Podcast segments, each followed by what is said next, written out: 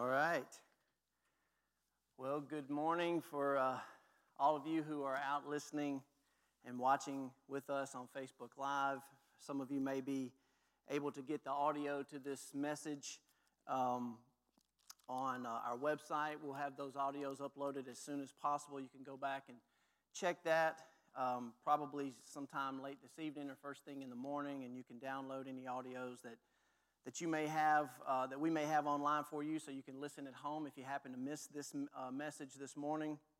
So I feel like I need to just kind of take a few moments to do some housekeeping, just to kind of remind everybody what we're doing, what we're going to be trying to do moving forward as we take this coronavirus crisis day by day. The first thing that I need to mention is um, for those of you who have not been utilizing our website and our Facebook pages, uh, obviously, this is an opportunity for you to do that. We have um, plenty of information, uh, important links um, that you can go to from our website, which is christchurchmemphis.com.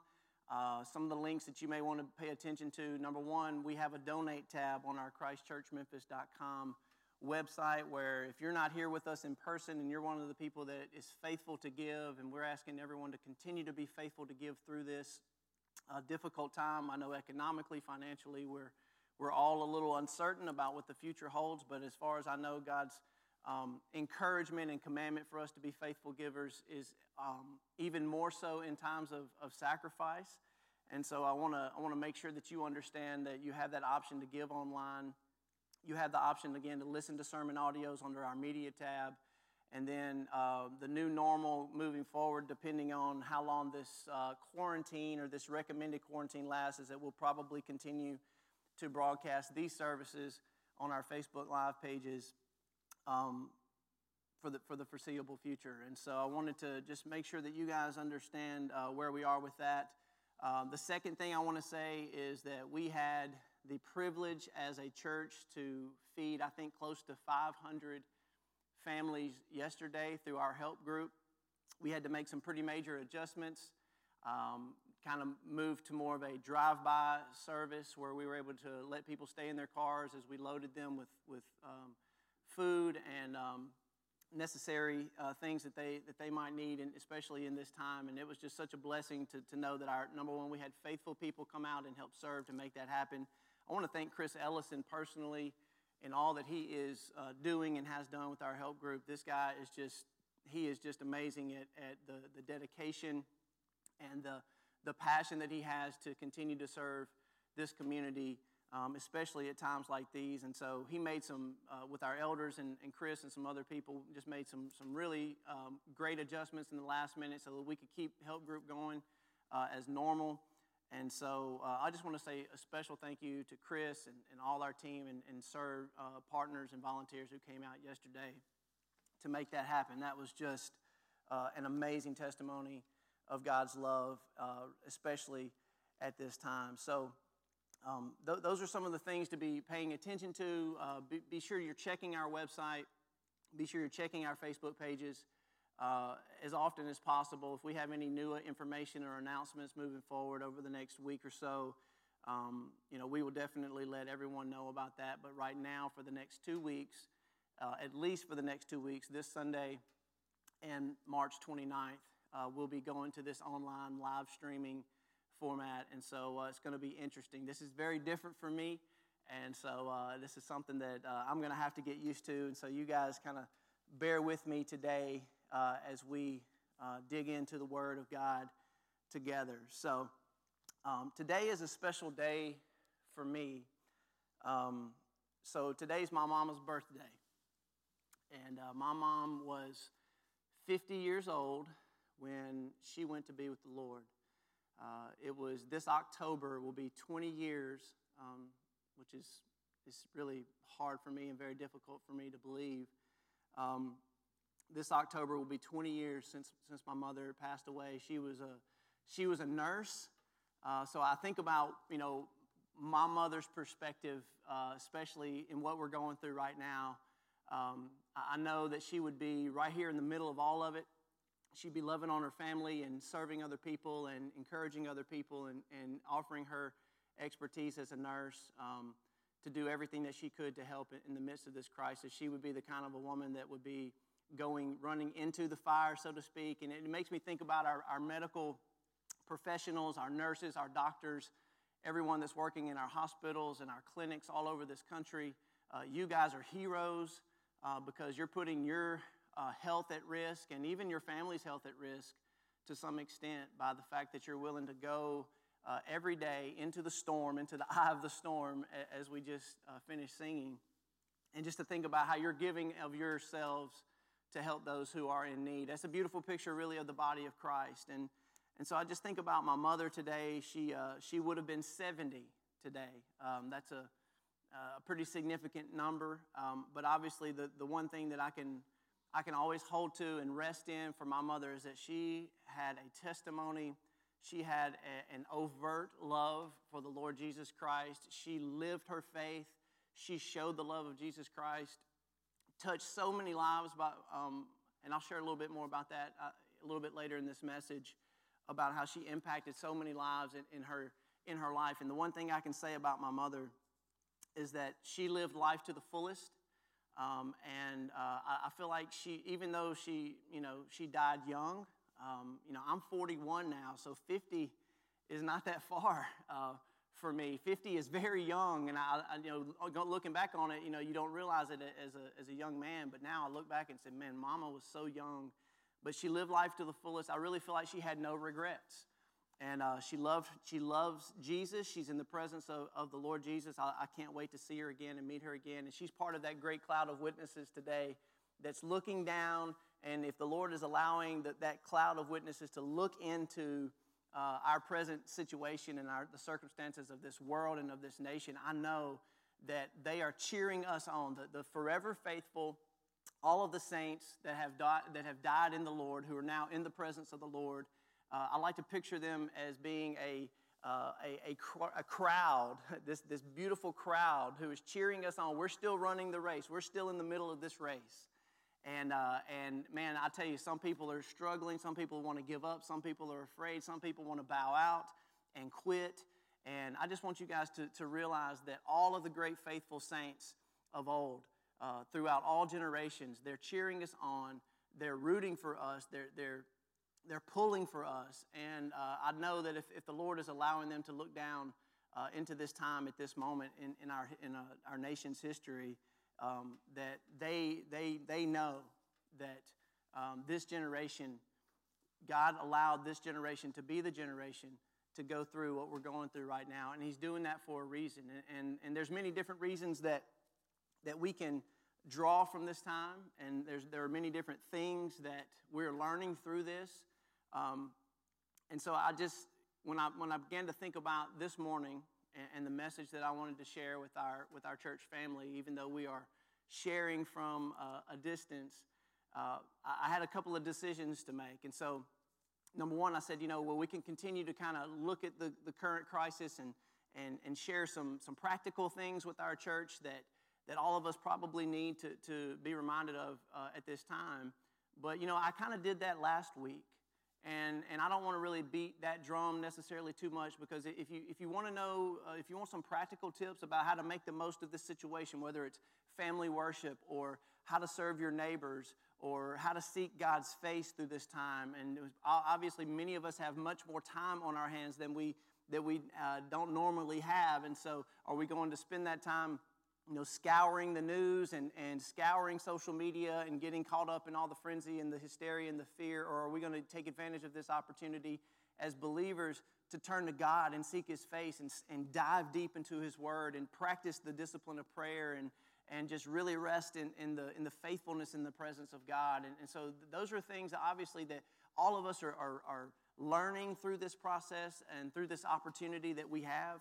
And so if you want to know more practical ways about maybe, maybe what should the church be doing and, and how do we respond through this coronavirus uh, crisis, I encourage you to go back and listen to last week's message. You can find that on our website. Um, there's also a, a, an entirely different side to this, which is what I call the prophetic side of uh, the coronavirus. A lot of people are, are interested in, you know, is this one of the signs of the end times? Could this possibly be one of the the you know preliminary signs that, that kind of get some of the things rolling that, that is going to lead us into um, the, the, the last days that are uh, to come i would encourage you that uh, if you want to learn more about that you can you can i have a personal blog if you want to check that out. It's called daysofnoah.com uh, many of you already check that blog from time to time and so that's kind of where I, I put a lot of my personal insights and, and try to encourage the believers from my own personal perspective and so you guys can go there to find more information. And there's a lot of, there's a ton of great information out there. There's a ton of great teachers and preachers and pastors and people that are speaking on the current events of this day. And so, all that being said, you know, when, when God, uh, when, when myself and, and Pastor Randy, our senior pastor, we began praying back in the fall about where would God lead us um, beginning January 2020, you know, what, direction was he leading me? Where did we want to start and jump off as far as a, a church family was, was concerned?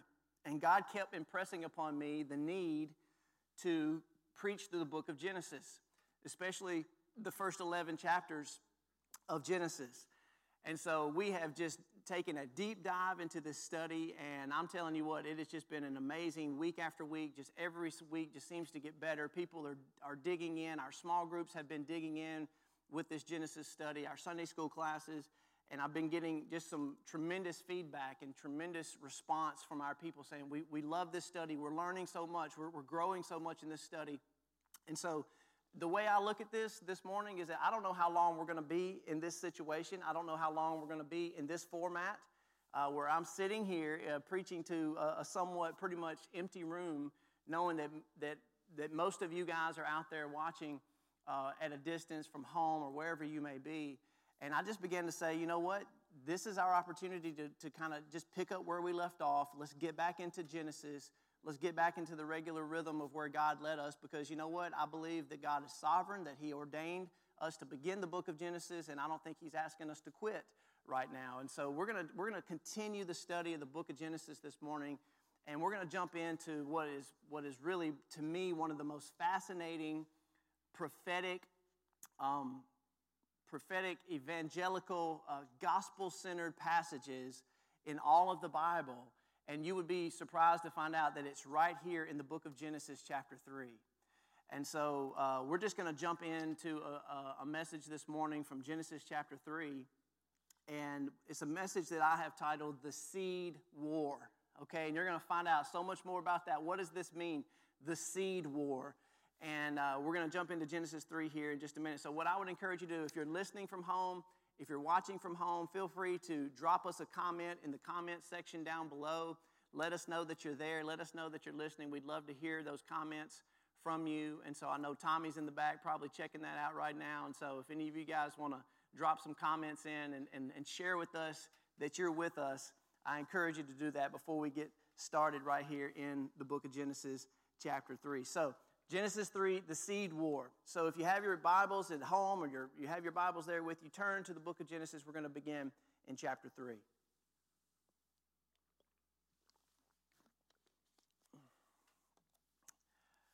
Now, last time we were in the book of Genesis, I taught from uh, the perspective of the curse and how God pronounced a curse on all of creation. He pronounced a curse on the serpent, who we know is the, the Nakash, or he's, he's Satan, the devil, the, the adversary. He is the, the, the uh, ruler of this world. He has all these different titles and names, but, but he is the one from the very beginning. He's the first original rebel who uh, you know, rebelled against God, uh, came into the garden, to tempt and deceive uh, mankind because of his, really, because of his jealousy and his hatred and his own pride. And so we saw last time that we were in uh, the book of Genesis that we uh, discussed what it really means for this, this creation to be cursed, that we are cursed in, in, the fact that we have a sinful nature, and, and the serpent has been cursed in his own regard, but also everything in all of creation is suffering from this, what is called this bondage to corruption. And so we spent a good bit of time last time looking at what that really means um, that, uh, that God has cursed all of creation. But what's interesting is that in the middle of this curse, in the middle of this pronouncement, as God is really, if you think about it, in Genesis 3, this is, this is man's darkest hour. uh, man has, has just uh, succumbed to the temptation of the devil. He, is, he has rejected God and disobeyed God's word. He's suffered the penalty and the punishment, being cut off from God. I mean, this is, uh, he's been cast out of the paradise of, of the Garden of Eden. I mean, this is man's darkest hour. And what's so amazing about God and, and His Word is that in the middle or in the midst of man's darkest hour, we see God's pronouncement of the very first proclamation of the gospel. And this is what's so awesome about God is that God is the, is the God who's always shining brightest in man's darkest hour. And so when we think about what we're about to read here in Genesis 3, I just want you to put it in the context of God is pronouncing a curse on mankind, on all of creation, and in the middle of this pronouncement of man's darkest hour, he is going to give us a, a, message of hope. He's going to give us a message, a proclamation of the gospel of Jesus Christ. And, and that's why many scholars call this the proto evangelium, which means kind of the, the foretelling of the gospel right here in the very first book of the Bible, in the book of Genesis. And so I want you to turn here in Genesis 3, and I'm just going to read verse 15. And we're going to jump off into this idea of the seed war. Genesis 3, verse 15 says this.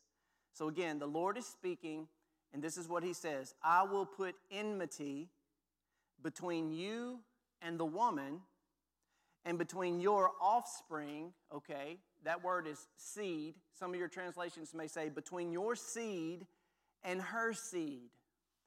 And then he goes on to say, He okay, singular, he shall bruise your head and you shall bruise his heel. Now, some of you may say, well, well, what is that talking about? What are we really talking about here? And that, that's exactly what this entire message is going to be about, is that God, again, is making a pronouncement between the seed of the woman and the seed of the serpent.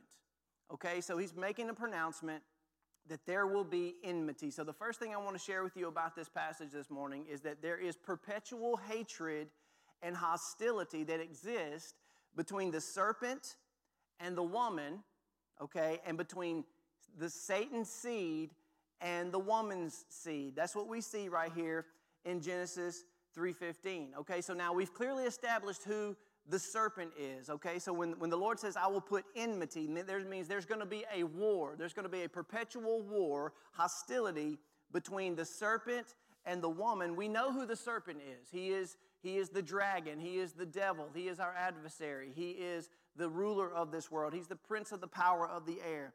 Um, he is uh, Satan, the devil, all of those names that we give him. He is our enemy, right? He's the evil one. So, so he is at war with the woman. So if we know who Satan is, then the question is who in the world is the woman? Okay? And this is where it begins to really get fascinating. I think that there are going to be four general applications from the, from the Bible that we, can, that we can get out of this passage when we're trying to identify who is the Lord talking about when he says, I will put war, there will be hostility between the serpent and his seed. We'll talk about that in a minute and the woman in her seed. So let me give you a couple of possibilities about what is meant by the woman. First, the woman here represents Eve. So we know that Eve is in the picture because she was the one. This is Adam's wife, the very first woman. She's called the mother of all the living. And so when God says there's going to be a war between the serpent and the woman, he's, he's initially talking about a war between Satan, the Nakash, and Eve herself because Eve is going to be the progenitor of the entire human race. Every one of us that is alive on the face of the earth today, we are the offspring of Eve because she is the mother of all the living. So everybody who is alive, who is a human, is a direct descendant of this woman who is Eve. And so when this war is pronounced right here in, in Genesis chapter 3, it's basically a war that will be, be between Satan and his seed and all of mankind. So you just have to put that in perspective. All of mankind is in view here. So the devil is at war with all of us. And we know that and we understand that, especially as believers. Number two, the woman also represents the faithful mothers, the faithful matriarchs that God has chosen throughout history to preserve and perpetuate his ancestral lineage of God's people. and even specifically the, the matriarchs and the mothers who are listed in the genealogies. And those genealogies are there for a reason because those genealogies lead us to the birth of the Messiah, to the birth of Jesus Christ. And so when you think about some of the very key matriarchs, especially in the Old Testament, let me give you a couple of names because I think when we say there's going to be war between the serpent and his offspring and the woman and her offspring, we're also talking about these women in general. So we have people like Sarah, the wife of Abraham, Rebecca, who was the wife of Isaac. We have even some Gentiles in this, which is so fascinating, is that we have people like Rahab and people like Ruth, who both are in the genealogy of the Lord Jesus Christ. And so, first, we have the woman represents Eve herself, the mother of all the living. Number two, the woman represents the faithful mothers throughout the generations that God has chosen to continue to preserve this seed throughout all of history. Number three, the woman represents Israel. And so when we say the woman, the woman also represents really the chosen nation of Israel. And the reason that I can say that is because if I turn to the end of the Bible in, in Revelation chapter 12, this uh, fascinating passage in revelation chapter 12 really draws from genesis 3.15 so i want to read it to you this morning in, in revelation 12 verse 1 it says there was a great sign that appeared in heaven a woman clothed with the sun with the moon under her feet and on her head a crown of 12 stars. She was pregnant.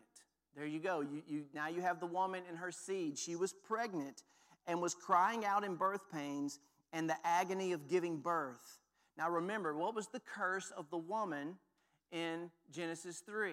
Is that she would have pain and agony in suffering through childbirth.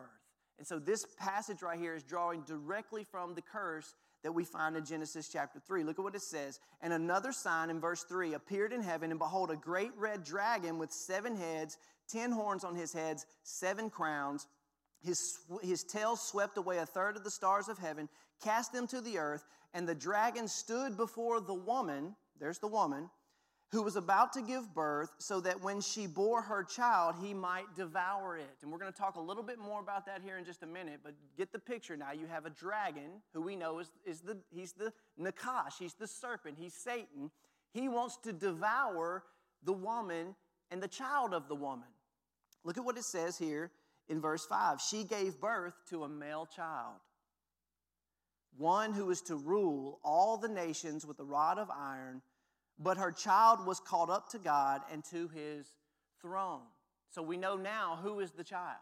We know the child is Jesus because Jesus is the only one who's been given the title to rule the nations with a rod of iron. He was crucified, he was buried and resurrection and resurrected, and then he ascended to the right hand of the Father in heaven. And so this is exactly what this is talking about.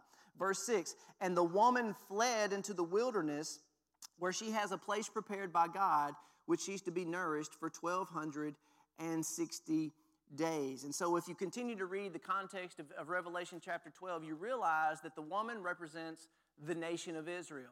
And so, all of a sudden, we're getting a fuller picture of what does it really mean that there's going to be a war, a perpetual war between the woman and the serpent. Now, fourthly, the woman represents Mary, the earthly mother of Jesus.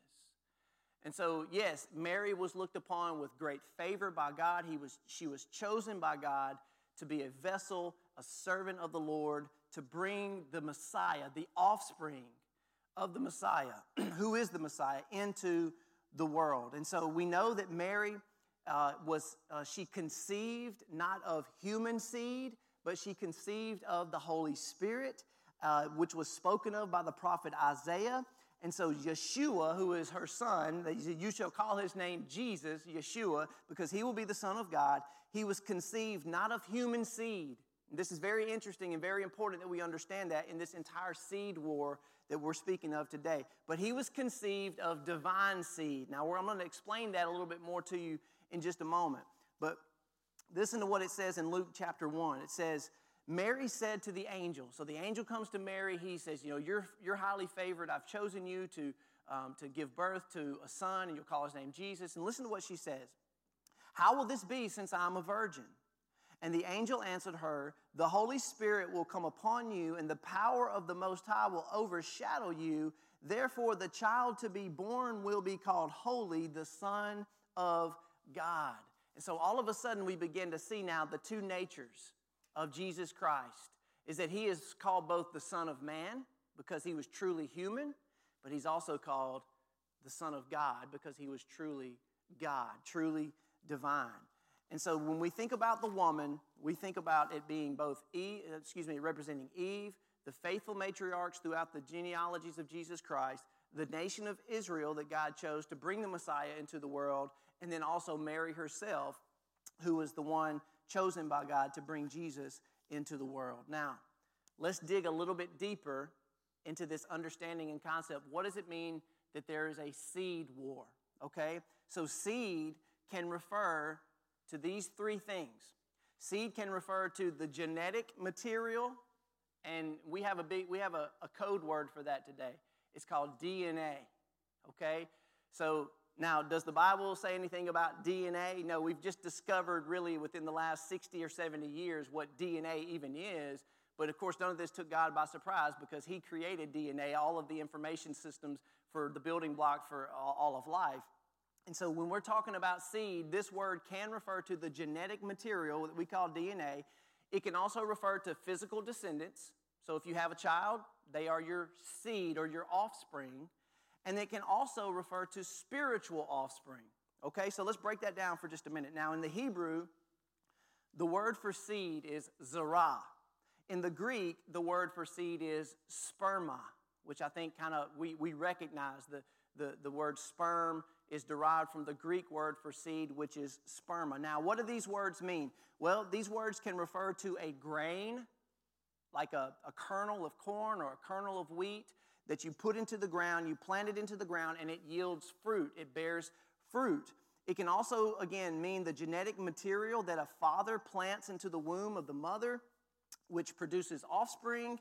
And then it can refer to the spiritual offspring and, and we understand this even more in the full expression of what it means in the New Testament to be born again, to be spiritually reborn. And there's a, there's a word for that. It means to be regenerated by the Holy Spirit. And so there's this concept that we can be born of the seed of God and be regenerated by the Holy Spirit, meaning that we become a new creation in Christ. Now, here's what I want to do I want to resist the temptation to over spiritualize everything. Because I think some people want to just take the spiritual application of what it means to be a seed and take that and run with it and neglect the physical and the genetic implications of what it means to have a seed. There is a natural, genetic, physical component to this idea of seed from a biblical perspective. All right, so here's what I want you to think about the seed is not just the physical delivery system of the egg and the sperm, the chromosomes, 23 chromosomes from the mother, 23 from the father. We combine those, the 46 chromosomes, create a new human being. We understand that. That's the genetic makeup of a new human being. But it also refers to the immaterial DNA that is encoded on the material proteins of these chromosomes. Now, why is that important? Because DNA is invisible. DNA is ultimately information. And I'm going to tell you why that's important in just a moment because when we get to talk about the birth of Jesus and his DNA, we need to understand that DNA is information, and information is not visible, it is not tangible, it is not physical. Information is immaterial, it is invisible.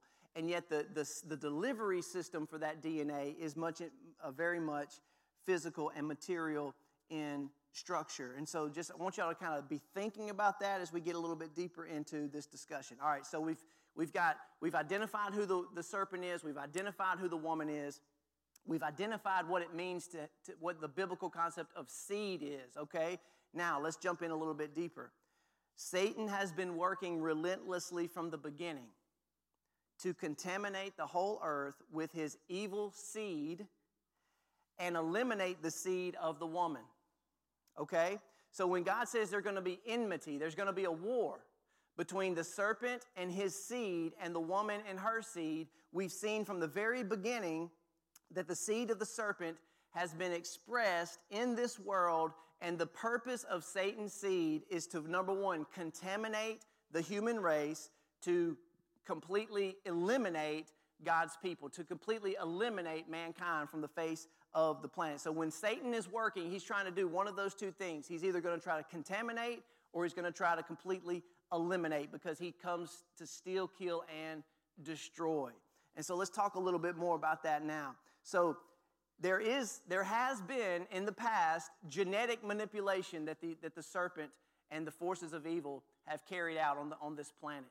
Now that may take you some of you by surprise. I'm not going to spend much time here, but when you look at the days of Noah and what was going on the flood, we understand that there were there was some uh, some very heinous and profane acts going on by the quote sons of God who took the daughters of men and they did uh, they did a profane act of uh, some type of sexual uh, act. They crossed the boundary that God had, had established, and they produced in the land in those days something called the giants, the Nephilim.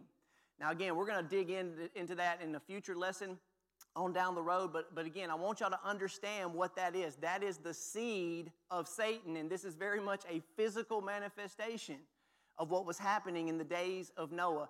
The, Satan and his uh, fallen angels were manipulating and, and tinkering with the genetic the genetics of mankind, and it was producing this hybrid demonic race called the Nephilim, okay? And we see this, these giants not just before the flood, but we also see them in the land of Canaan after the flood. There's going to be a direct connection right there. But I don't want to spend too much time there because we know that that was one way Satan tried to manifest his seed in a physical way, but he also is trying to completely manifest his seed in a spiritual way as well. Now, one more thought about the physical manifestation of the seed of Satan we know him, his greatest attempt to manifest his seed in a, in a physical way is going to be in the last days with someone that the Bible calls the beast, someone that the Bible calls the man of lawlessness, someone that the Bible calls the son of perdition. We know him as the Antichrist. The Antichrist will be a physical manifestation of the devil. It'll be a, a, manipulation, a genetic manipulation of the seed of Satan. His DNA will be infused somehow with, with human DNA, and that's who the Antichrist will be. He will be a false Messiah, he will be a, a counterfeit Christ coming into the world to try to assume power and control of the world. And so we know that that will be the express seed of Satan in the last days. So, but that's from a physical perspective. But now let's talk about what it means for Satan to also eliminate the human race. So let's say he couldn't contaminate all of the human race, but he most certainly will try to eliminate the human race. Well, we've seen this happening from the beginning. Jesus said that Satan, the devil, he is the father of lies. That when he lies, he speaks his native language. You know what Jesus said? He said he has been a murderer from the very what? From the very beginning. Satan has been a murderer from the very beginning. And so he has been sowing seeds, spiritually speaking. Think about the seeds that Satan sows in our world seeds of hate, seeds of fear, seeds of death, seeds of destruction, seeds of, of immorality, okay? That's where we are right now in this world. I mean, think about everything that's going on right now with this coronavirus crisis. You know what? I know God is allowing this to happen, and God is, is way, he's, He is so far ahead of this that, that, that we can rest and trust in Him. But I'm going to tell you something this is not of God, this is of the devil. He is sowing seeds in our world today to bring this nation down, to bring the world down, to cast fear and bring destruction and, uh, and ultimately death to the human race. And this is just another one of his attempts, I believe with all of my heart, for the seed war is on display in our day right now with this coronavirus crisis. So don't, uh, don't miss that, uh, the spiritual implications of what's happening. Now, let me give you another practical application of how Satan has been trying to eliminate hu- the human race from the beginning because he's a murderer. And I want y'all to just, just sit and think about this for one second. Last year, the leading cause of death in the world was abortion.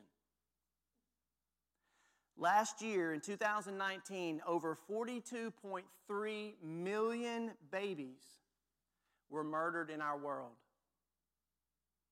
I want us to let that sink in for just a second. 42.3 million babies never got to see the light of day because they were murdered before they could ever breathe and take their first breath. Now, just to put this into perspective, we know how bad cancer is. Did you know that last year only, I shouldn't say only, just 8 million people died of cancer last year worldwide? 8 million. And that's terrible. And that's tragic. And many of us have lost loved ones to something as terrible as cancer. But put that into perspective 42.3 million babies died last year. The leading cause of death in our world is abortion. In other words, Satan is eliminating the seed of the woman. He is effectively attacking the seed of the woman and killing and murdering children, innocent precious children in cold blood. And if you don't think that has seed war written all over it, we've got to get our heads out of the sand. Guess what? Here in the United States of America, since Roe v. Wade in 1973, we have murdered 60 million babies in the name of choice. You see, this is what I'm talking about. If Satan can't contaminate the human race, he wants to eliminate the human race. And he's using something like abortion at the tune of 40 million babies every single year on the face of the planet and killing them in cold blood. That's the reality, and that's the kind of thing that we need to come to grips with as a nation, as a church. I, I want to share this story about my mother because I'm just going to go ahead and take this advantage to do it. And I, I wasn't even, I don't even think I was even alive here. My dad shared this story with me. But this will tell you what kind of person my mother is. Uh, she was not a perfect person. I'm not, I'm not trying to build her up to be this some type of, of, of you, know, you know, super holy person. She was a, a normal person who loved Jesus, but she made a difference in her life. But my dad tells the story that he and my mom were out somewhere one day. I'm not sure where they were. They, they got out of the car. They were about to go wherever they, it was they were going. And a young lady ran up to my mother. My dad had no idea who this young lady was. She runs up to my mother. She's bawling, she's weeping, she's crying tears. And she just embraces my mother and just holds on to her and just tells her how much she loves her and how thankful she is for her. And coming up behind that young lady is her child. And apparently, what happened later, my dad, you know, he didn't even know what it was all about. And later, my dad asked my mom, you know, what was that all about? And she said, well, this lady came to me. She was pregnant unwanted pregnancy, and she was seeking an abortion. And she just happened to, to talk to me, and I had the opportunity to counsel her. And my mother convinced her to choose life. And now that young lady has a child in this world. And she came and hugged my mama's neck and wept over her because she knew how precious and how beautiful and valuable that child was to her. And so that's the kind of thing that, we that we have to really stop and think about as Christians and believers, guys. There is an, an all out assault by the seed of Satan, by his offspring, to eliminate mankind from the face of the earth, to continue to kill, especially those most vulnerable in our society. Now, let's think about this from a spiritual perspective. Satan's seed has been expressed spiritually in the hearts of men and I'm going to read this from 1 John 3 8 because this passage of Scripture perhaps really encapsulates and summarizes this whole seed war more than anything else. 1 John 3, verse 8. Listen to what this says Whoever makes a practice of sinning is of the devil, for the devil has been sinning from the beginning. The reason the Son of God appeared was to destroy the works of the devil. Amen to that. Now, listen to what it says. No one born of God makes a practice of sinning, for God's seed abides in him. You see, this is the exact language that we're talking about. This is God's seed. When you're born of the Holy Spirit, you're born of the enduring Word of God. God's seed is planted in you and it begins to bear fruit. So, so God is saying, you know, we can't live in habitual sin without conviction if we're truly born of God because the Spirit of God lives in us and we have been transformed from the inside out. And so, therefore, we cannot continue to live in habitual sin and practice sin without conviction and without um, you know, falling on our face and feeling miserable about it. We just can't continue to sin with no conscience because we've been born of God. God's seed abides in us. Listen to what he says. And he cannot keep on sinning because he has been born of God. So we know we're talking about spiritual rebirth here. By this it is evident who are the children of God and who are the children of the devil. 1 John 3:10. This is the seed war. There are people who are children of God, and there are also people who are what? Children of the devil. Jesus even said that again in John chapter 8. He said, You are of your father the devil, when he was condemning the religious leaders of his day. It says, We are either the children of God or we are the children of the devil. Whoever does not practice righteousness is not of God, nor is the one who does not love his brother. So, guys, let me just tell you about Satan. He knows the end game, okay? Now, let me tell you something. He did everything that he possibly could do to prevent the birth of the Messiah. Satan's goal from the very beginning was this he knew that God made this, de- this public declaration. He knew that there would come one from the seed of the woman who would crush his head one day. And so, in his mind, he said, okay, if I'm going to be crushed by the coming Messiah, by the coming offspring of the woman, then guess what? My whole plan is just to eliminate mankind. If I can cut off and kill all of mankind, then my hit my, my foe, my enemy will not be born, and therefore I will save myself. So Satan knows this end game. He's been trying to cut off the seed of the woman from the very beginning to prevent the Messiah from being born. And so the only way that he could stop this prophecy from being fulfilled was to kill the offspring of mankind. Now, I want y'all to think about when you start reading your Bible in the context of the seed war, your Bible will come alive like never before. Let me give you just some very simple biblical examples about how Satan has been trying from the beginning to crush and cut off the seed of the woman who is the Messiah. Okay? Listen to this. In Genesis 6, with the flood, mankind almost got wiped off the face of the earth. There was only fa- one family left at that time. Think about it. Satan almost did what he was setting out to do right before the flood but God kept Noah and his family alive. You think about Abraham and Sarah and everything that was going on between them when they had to go into Egypt and, and, uh, and then uh, they were not trusting God. And then, you know, Abraham gave his wife excuse me, uh, Sarah convinced Abraham to go into his maidservant, and they had an illegitimate son who became Ishmael, and you kind of have all this friction and tension and all these dynamics that were. That was part of the seed war because Abraham was promised to have an offspring, a son of promise, who was Isaac. And so we see how Satan was at work even then. Then there was a famine in Jacob's day. And Joseph was sent to Egypt ahead of time to save the people of Israel. And so we see how that has worked uh, that God preserved a seed through Jacob and through Joseph and his family. Then you think about in the days of Moses, what did we find Pharaoh doing in the days of Moses? He was murdering all of the what? All of the Hebrew babies. Why was, why was Pharaoh murdering all the, of the Hebrew babies? Well, yeah, it says that he was afraid of how uh, big the, the people of uh, the, the Hebrew people had gotten and how numerous they had become, but this was a seed war. This was an attack on the people of God to kill the seed, to cut off the seed from Israel. Then you think about Haman in the days of Esther. Haman sent out an edict all throughout the whole land of Persia to wipe out all the Jews on the face of the earth. That was part of the seed war. Then you go all the way to Herod in Bethlehem. When Herod heard about the, the Magi who came and said, Where is the one who was born, the king of the Jews? What did Herod do? He went to Bethlehem. And he tried to kill, he did. He killed all the what? All the baby boys. He killed all the children in Bethlehem.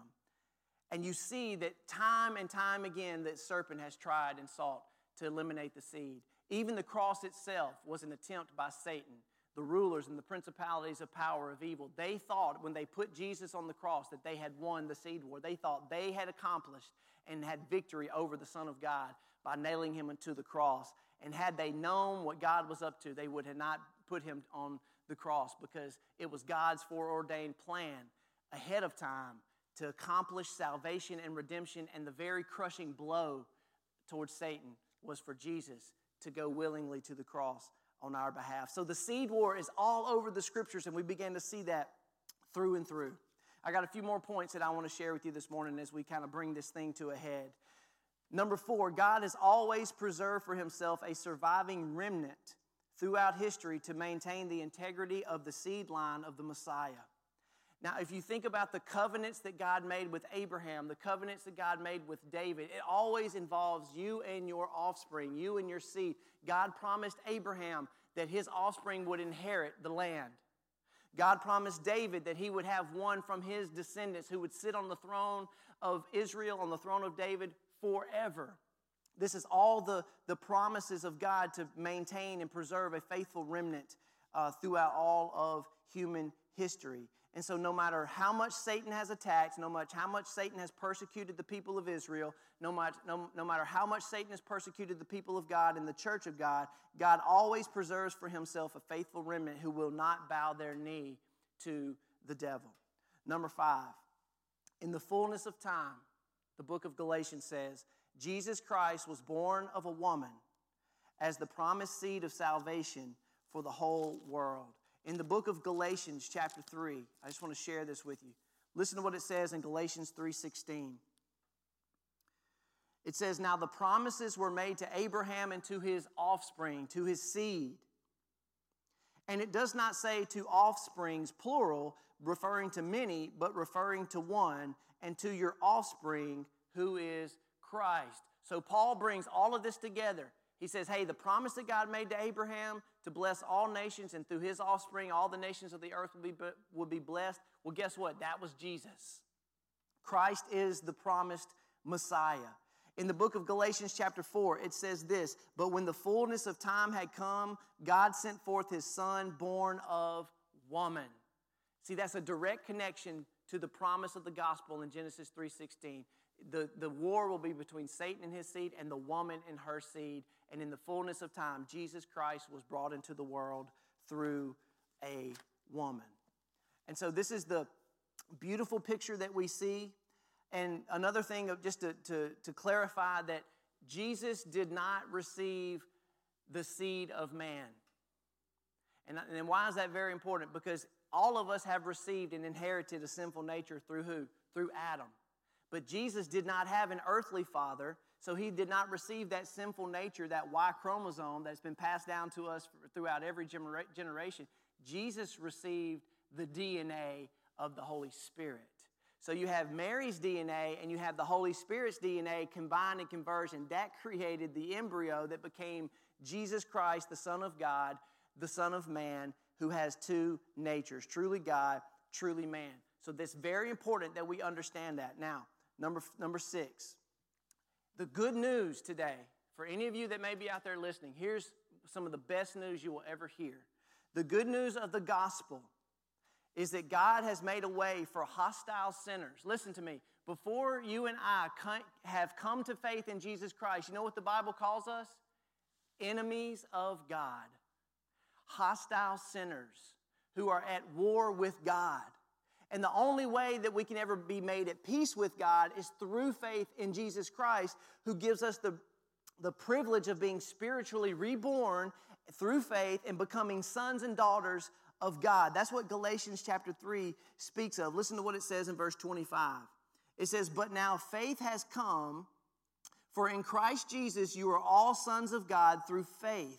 And if you are Christ, then you are Abraham's offspring, heirs according to the promise. Did y'all catch that? That we become heirs and we become the seed of Abraham through faith in Jesus Christ. So, all of the promises that God made to Abraham, that God made to David, that God made to the children of Israel, eventually have become ours through faith in Jesus. And that's the privilege that we have now to be called sons and daughters of God. This is one of the greatest blessings that any of us can ever have. And so, that is the privilege that we have to be reborn and to be called sons and daughters of God. And here's my last point this morning and this is, this is maybe my favorite, is that although Jesus came to destroy the works of the devil the first time, and we know that through his death, burial, and resurrection, the Bible says he came and he destroyed the works of the devil. So, how did Jesus destroy the works of the devil? Well, I want you to think about it. Through the death, burial, and resurrection of Jesus Christ, he took men and women who were at war with God and who were slaves to sin and who were under the bondage of satanic power, and He has redeemed us and He has bought us back in, into a relationship with Him. And so, by doing that through redemption, through salvation, every time a person is saved and born again, that is a destruction of the work of the devil. And so, that's how Jesus came to destroy the works of the devil the first time. But don't miss this point.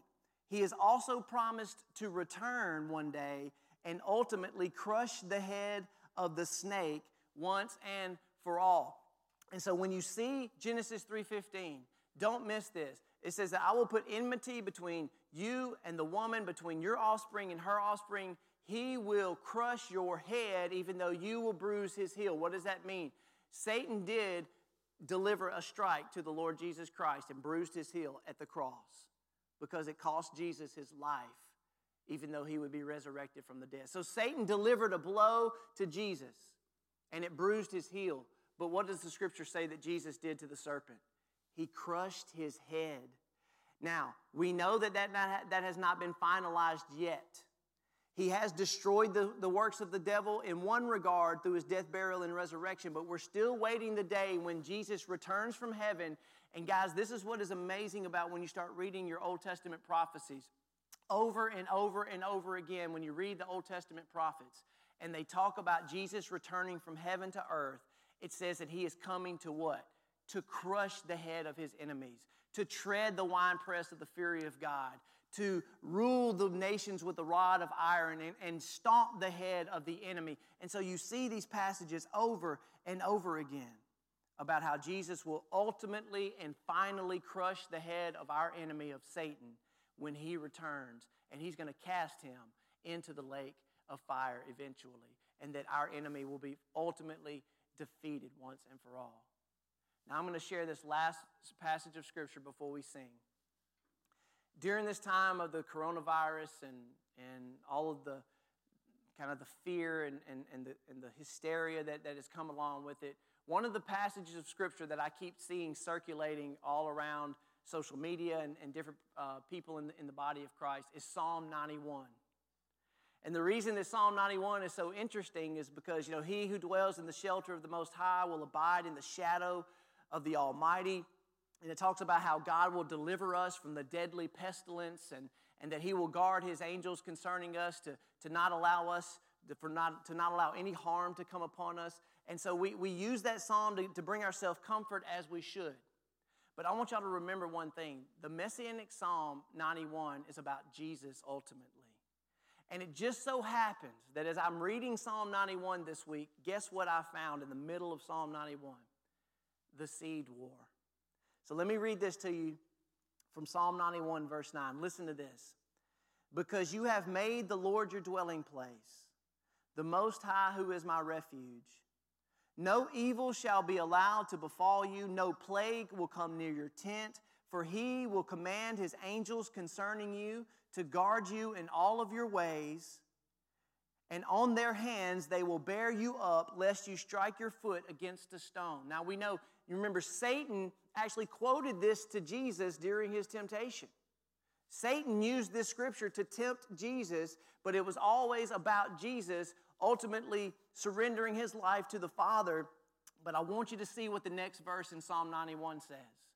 Psalm 91 13, listen to what it says.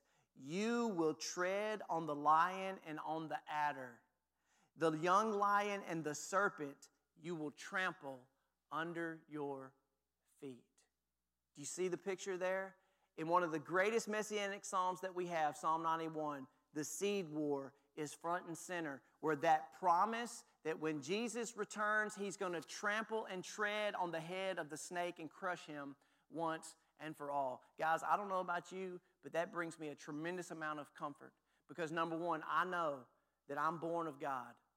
I know in my heart, the Spirit of God testifies in my spirit that I'm a child of God.